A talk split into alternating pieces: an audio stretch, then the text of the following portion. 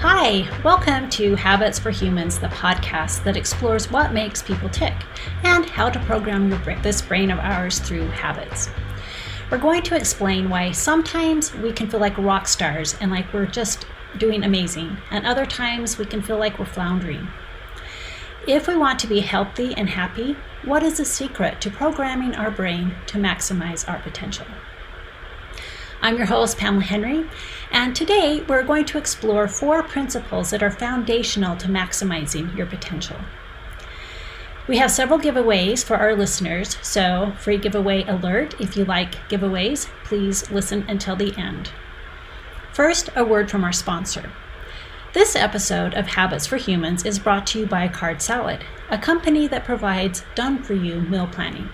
So you'll never have to reach for that mac and cheese or Doritos or whatever it is that you reach for. And the success choice that provides tools for helping you filter through the noise of life and establish positive routines to find balance, order, and joy in the journey. Today, I will be both the guest and the host. So, the first few episodes will be foundational principles that I will discuss, and it'll just be me being the host and the guest, and then we'll start interviewing other guests. So I'm going to interview myself as if I'm the guest today, and I don't usually speak in third person, but here it goes. Pamela Henrie is the owner of the Success Choice and the creator of the award winning Success Choice Planner, Choosing Joy in the Journey Journals, and the Success Choice Challenge Workshop. She regularly writes for the Daily Herald in her column Choosing Success. Pamela is passionate about inspiring herself and others to improve themselves and their worlds and to choose joy in their journey. Her planners, journals, and workshop help you filter through the noise of life and establish positive routines to find balance, order, and joy in the journey. So, we always start with one habit that helps us to manage our well being and our stress levels in our life. And for me, this habit is exercise. And it's not just exercise, it's exercise that I do with friends. I work at home a lot, and so I enjoy getting out of the house and getting around people. So, exercise is something that's really beneficial for me with friends. Okay, we are going to jump into our topic today. And I talked a little bit in my bio about establishing a life of balance, order, and joy. And sometimes that can feel like a tall order. And especially joy can sometimes feel elusive. It was this search for joy that was actually the catalyst for my whole business. About 15 or so years ago, I attended this panel discussion where three women who were pillars of the community talked openly and honestly about their struggles with depression. As I sat in this room by the questions, the comments, and the tears, it was clear that there were so many that were struggling with this. And this happened to be a group of women, but men aren't immune to this challenge. As I sat there, I noticed that there were some recurring themes that kept coming up that seemed to be contributing to this depression. And probably the most common one that kept coming up over and over again was this all or nothing mindset, thinking they were either a complete success at something or a complete failure. And they were regularly measuring themselves against other people and usually their weaknesses against someone else's strengths or measuring themselves against some unrealistic perfection and always falling short. So, this was probably the number one thing that kept coming up. The second one was that they were feeling stagnant in their life and sometimes even a little resentful because they felt like their husbands or other people were building their careers and getting some recognition and developing skills where they were only washing only their their efforts were only noticed when they didn't do them. They were constantly washing the same dishes and clothes over and over again. But then they felt guilty that they were feeling resentful because, of course, they loved their families and this was a life that they had chosen. And they, of course, wanted to be there for their families, but they were feeling stuck in a rut. Can you relate with any of these feelings or any of these topics that I've just been talking about, I know for me at that time, I really related. about five years before this particular meeting or panel discussion, I had gotten remarried. and I had one child at this time, and my husband's four children came to live with us shortly after we got married. And it was a huge adjustment for everyone. My husband's ch- children needed to adjust to a new school and a new home. My son needed to adjust from being an only child to one of five. And because my husband worked long hours and commuted, commuted, we decided that I would leave my career and that I would become an at home mom. And then two years later, we had a child together. So at this time that I was at this meeting, we had kids in high school, middle school, elementary school, and a toddler. So I spent a lot of time in the car, driving kids to and from three different schools. And our kids were all involved in lots of sports and different activities. So I was regularly running kids to basketball, baseball, football, cheer, volleyball, um, music lessons, concerts, games, um, all kinds of things, as well as doctors, dentists, orthodontists. We had th- three kids in braces at one time. Not to mention, we had four teenage boys who were growing, and we went through a lot of food. And thank heavens we had an extra fridge out in the garage because between our boys, we went through about 10 gallons of milk a week. People would always give me strange looks as I'd walk through the grocery store with 10 gallons of milk in my cart. But this was a huge adjustment. And I realized that I had given up some of the self care routines that used to be a big part of my life. I wasn't setting goals for myself anymore, and I wasn't um, having personal development. Um, I wasn't focusing on po- personal development like I used to. In fact, personal development became a passion of mine after I got divorced. I developed a passion for personal development after my divorce. When I got divorced, I was starting a new life with my almost four year old son, with no house, no car, no alimony, no job, no career, no savings.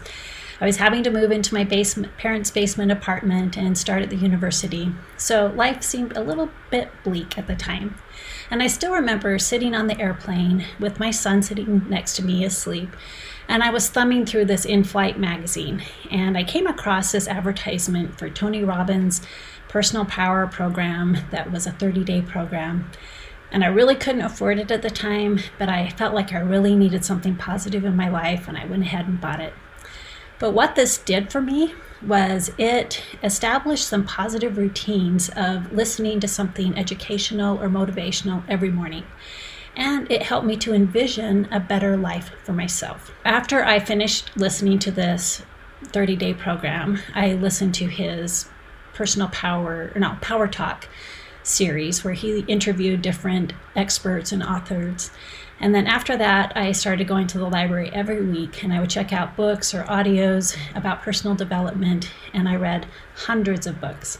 And I tried to glean the most important topics of each book, and I took copious notes. I was a single mom for eight years before I remarried. I really felt like this habit of personal development was instrumental in helping me to get my degree, to be able to buy a house and a car, and create a great life for myself and for my son. During that time, I was working during the day as a small business coach, and at night, one night a week, I taught a personal development and time management course.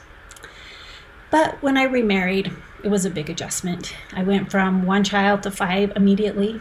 I had teenagers suddenly with all that entails. And then having a new baby, I of course was super overwhelmed and had given and had lost some of those old routines and a spark got doused. As I was sitting in this panel discussion and looking out at these women and looking at myself, the thought came to me we are raising this next generation. How are we going to teach them how they can be their, best selves if we are feeling unhappy or unfulfilled? I had this overwhelming desire to want to do something about it, but I just didn't know what to do. But I did start reading again. Every day I started reading and writing and filling notebook after notebook. After two years of daily study and research, I came up with the idea of creating a growth oriented and routines and reflection based planner. I put together a focus group, and with this focus group, we refined this planner over the course of almost a year before we put it out to the world. And then later added a journal and workshops and other programs and products. So, but getting clear on what I needed and what I valued, and then working towards something that was something that was meaningful to me really helped reestablish that joy in my life. So, now we are going to talk about some or through this study that I uh, this years of study and all these books that I read, I gleaned some some principles that I feel are critical to helping you become your best self and to establish joy in your life. And today and over the next couple of episodes, we are going to talk about four foundational principles that I think are so important. The first is awareness. And awareness is all about living intentionally and taking the time to discover what is influencing you and what you truly value and want and need in your life. The second is reflection and evaluation. It is so easy to compare ourselves with others and to feel like we're not measuring up. But if you're regularly reflecting and evaluating, if you're thinking about what's working in your life, what's not working, what lessons have you learned, then it's easier to see your growth and your progress. And it, we're so much happier when we're only comparing ourselves with ourselves and with our potential, not comparing ourselves with anyone else or with some unrealistic ideal. The third principle is having goals and milestones. I think it is so important to have something meaningful to work towards, something that excites you, something that gets you up in the morning and keeps you going. Maybe it's a new skill you want to develop or a new project, but something that excites you. And last but not least, least is establishing routines and habits around things you value and making them automatic.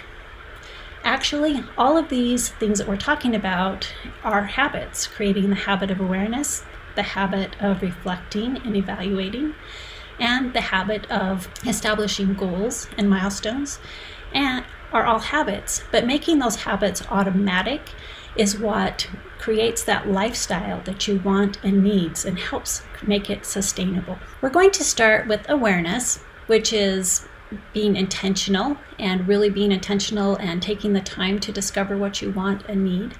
And we all want to be our best selves. And I'm sure we all are all aware of habits that we want to either get rid of or new habits we want to instill.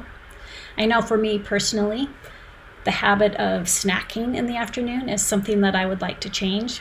At three o'clock, I, I can almost set my watch by it. At three o'clock, all of a sudden my energy drops, and I want to reach for something sugary or salty that will help boost that energy. But when we do succumb to a habit that we're not excited about, our tendency is to berate ourselves, to be, oh, I can't believe I did that. I can't believe I ate that again. And why do I do this every day?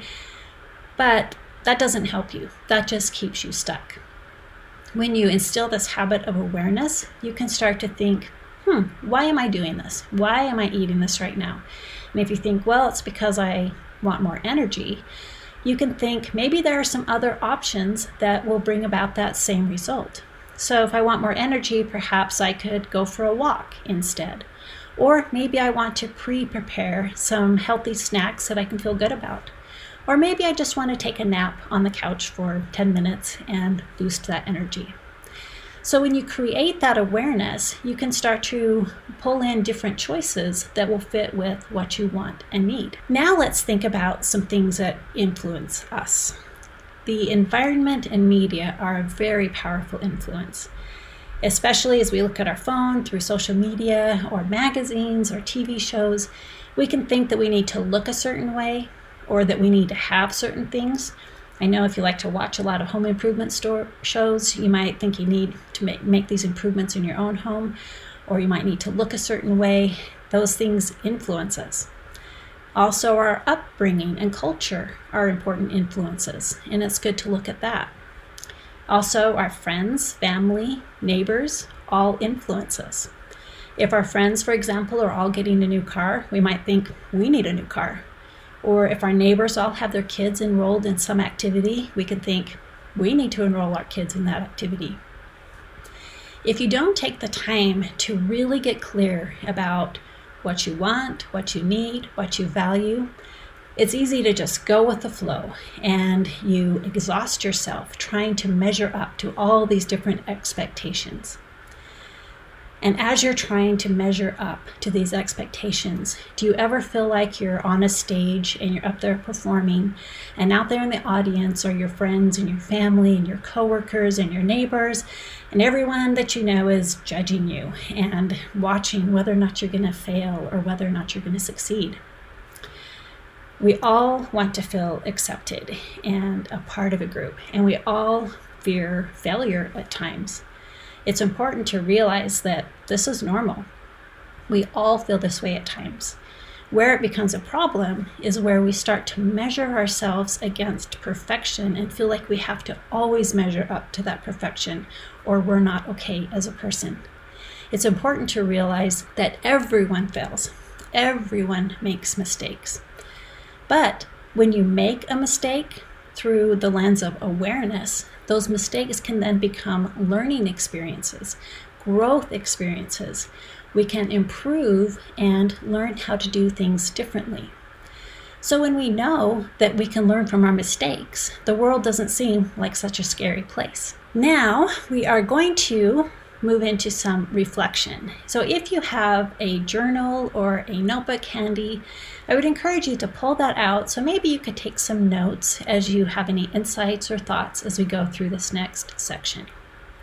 So, we're going to talk about becoming aware through different areas of our different areas of our life. And in my planners and journals, I talk about eight areas of balance. The first area of balance is spirituality and values, which is aligning your thoughts and actions with truth. So, I believe that there are universal truths and there are personal truths. So, universal truths are true for everyone, these are the natural laws. And personal truths are true for you individually. So, for example, universal truth would be or something that's true for everyone would be that we perform better and we're more alert when we get adequate sleep and rest. But the particulars of the, that may vary from person to person. For example, I have a friend who does her best work at 4 a.m. So she goes to bed really early and gets up really early, and she gets most of her work done before other people are even awake. I have another friend who comes alive at midnight and she gets her best work done from midnight until 3 a.m. So these two different friends have different personal truths around their best energy levels with regards to sleep. So as you go through each of these areas of balance, think about what the universal truths are and what your personal truths are in each of those areas. And then the more that you can align your thoughts and actions with those truths, the happier you are and the more fulfilled that you feel. So, the next area of balance is emotional fitness. And this is letting go of things you can't control, forgiving yourself and others, and having a positive outlook. Next is health and physical, which is creating and maintaining a healthy lifestyle. So, just for another example here of a universal truth in this area, is that we have discovered that smoking is harmful for your health and this has been a, an accepted universal truth.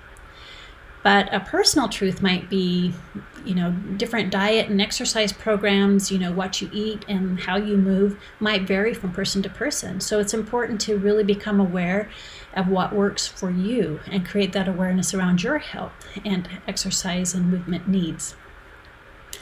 And as you go through some of these areas and activities, some activities will bridge over multiple areas. For example, I talked earlier about I like to go to this exercise class on Monday, Wednesdays, and Fridays with friends. So this fits into my health and physical, of course, because it's exercise. And on Tuesdays and Thursdays, I go to the gym with my husband. So, of course, again, this is a health and physical area but it's also a relationship area because this is a bonding activity that we do together that builds our relationship. Next is financial self reliance, which is maximizing independence. Next is service or help others, which is making a difference. Then organize, beautify, improving your surroundings. I think I may have skipped over Learn and Create, which is studying topics of interest and creating things you value and developing new skills. Like I discovered in this meeting, I think that we flourish when we are developing new skills and creating things and um, learning new things to develop ourselves. So, reflect on where you are and where you want to be in each of these areas of balance. And we will include these in the show notes so you can refer back to it as you do some evaluation to see where you are and where you want to be in each of these areas. So, by doing this evaluation and recognizing what's important, this really helps you to prioritize the events and activities in your life. Have you been overwhelmed by your to do list? I know that a lot of times when you're overwhelmed with your to do list, it's because you're looking at everything that needs to happen that day or maybe even that week all at once. And that can feel overwhelming. But when you have figured out what you want and what you need and what you value, and you've created your list around those things that you value, and you've been able to eliminate and get rid of some of those things that don't fit, and then if you can prioritize that list, then you can look at just one item at a time and feel confident that that's the best use of your time at that moment. So, creating that awareness really helps you to prioritize. So, awareness is really an activity of trial and error. It's really being intentional in your life and figuring out what works, what doesn't, what can you learn, what can you do differently. And reflecting and writing about this really helps you improve and get more clear on what you value. Another thing that it does is it really helps you to put a, to filter all the information that's coming at you all the expectations and information through those values so that you can let go of some of those things that no longer fit. And you can make room for habits and activities that do fit and that do bring you joy and help move you towards your values and goals. Another thing it does is it helps you to recognize opportunities that you may not have otherwise recognized because you weren't clear on what you wanted. I've heard this so many different times of people that had opportunities come to them once they got clear on what they wanted because it's almost like it was attracted to them, but they at least became aware because they were clear on what they wanted. So I encourage you and will challenge you even to spend the next week or two evaluating and writing in about each of these areas of balance. Maybe you want to just do one area a day Think about where you are, where you want to be, and maybe some things that you could do to help draw you, to help close that gap. You could even use some meditation to help get you in that frame of reference. I know a, a few years ago, my son, when I was visiting him in Florida, he invited me to do a 10 minute guided meditation with him every morning. And I did that with him and I really loved it. It was it was very helpful. And then a few months later, when he came to visit me, he asked if we could do it again, which we did, and I suggested we add journaling. So we did a little 10 minute meditation, and then following the meditation, we pulled out our journals and we wrote just for however long we wanted to. And for me, this was life changing. This really helped improve my awareness in so many areas of my life and it was also a good time then for me to pull out my planner when I had my priorities more cemented in there and to evaluate my day or my week or my month and get my planning done. So just taking that time to pause and to reflect and to write is super helpful in helping you to pull into your life those things that are most meaningful to you and to start eliminating things that no longer fit. So, today we have talked about two principles the awareness and reflection that are so important in helping us to become our best selves. In this Habits for Humans podcast, we strive to help you develop positive habits and routines to help reprogram your brain to become your best self.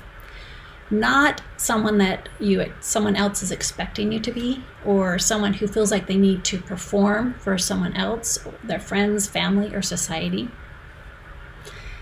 We all want to experience more peace and joy in our life and putting in these habits of awareness and reflection helps you to recognize what's influencing you what you want what you need and what you value and this can help you filter through all the information coming at you so that you can eliminate some things that are no longer of value to you. Things that you can get out of your life so that you can make room for more positive habits and routines and activities that bring you joy. In our next episode, we will continue to explore these principles and, in particular, how to choose a goal that excites you and how to use habits to accomplish meaningful objectives in your life. So, thank you so much for joining us and for joining us for this Habits for Humans podcast that teaches you how to build amazing an amazing life by developing intentional habits. Remember to check your show, show notes for these areas of balance that we talked about, as well as make sure you take advantage of the free giveaways. And thank you in advance for giving us a positive review. Have a great day.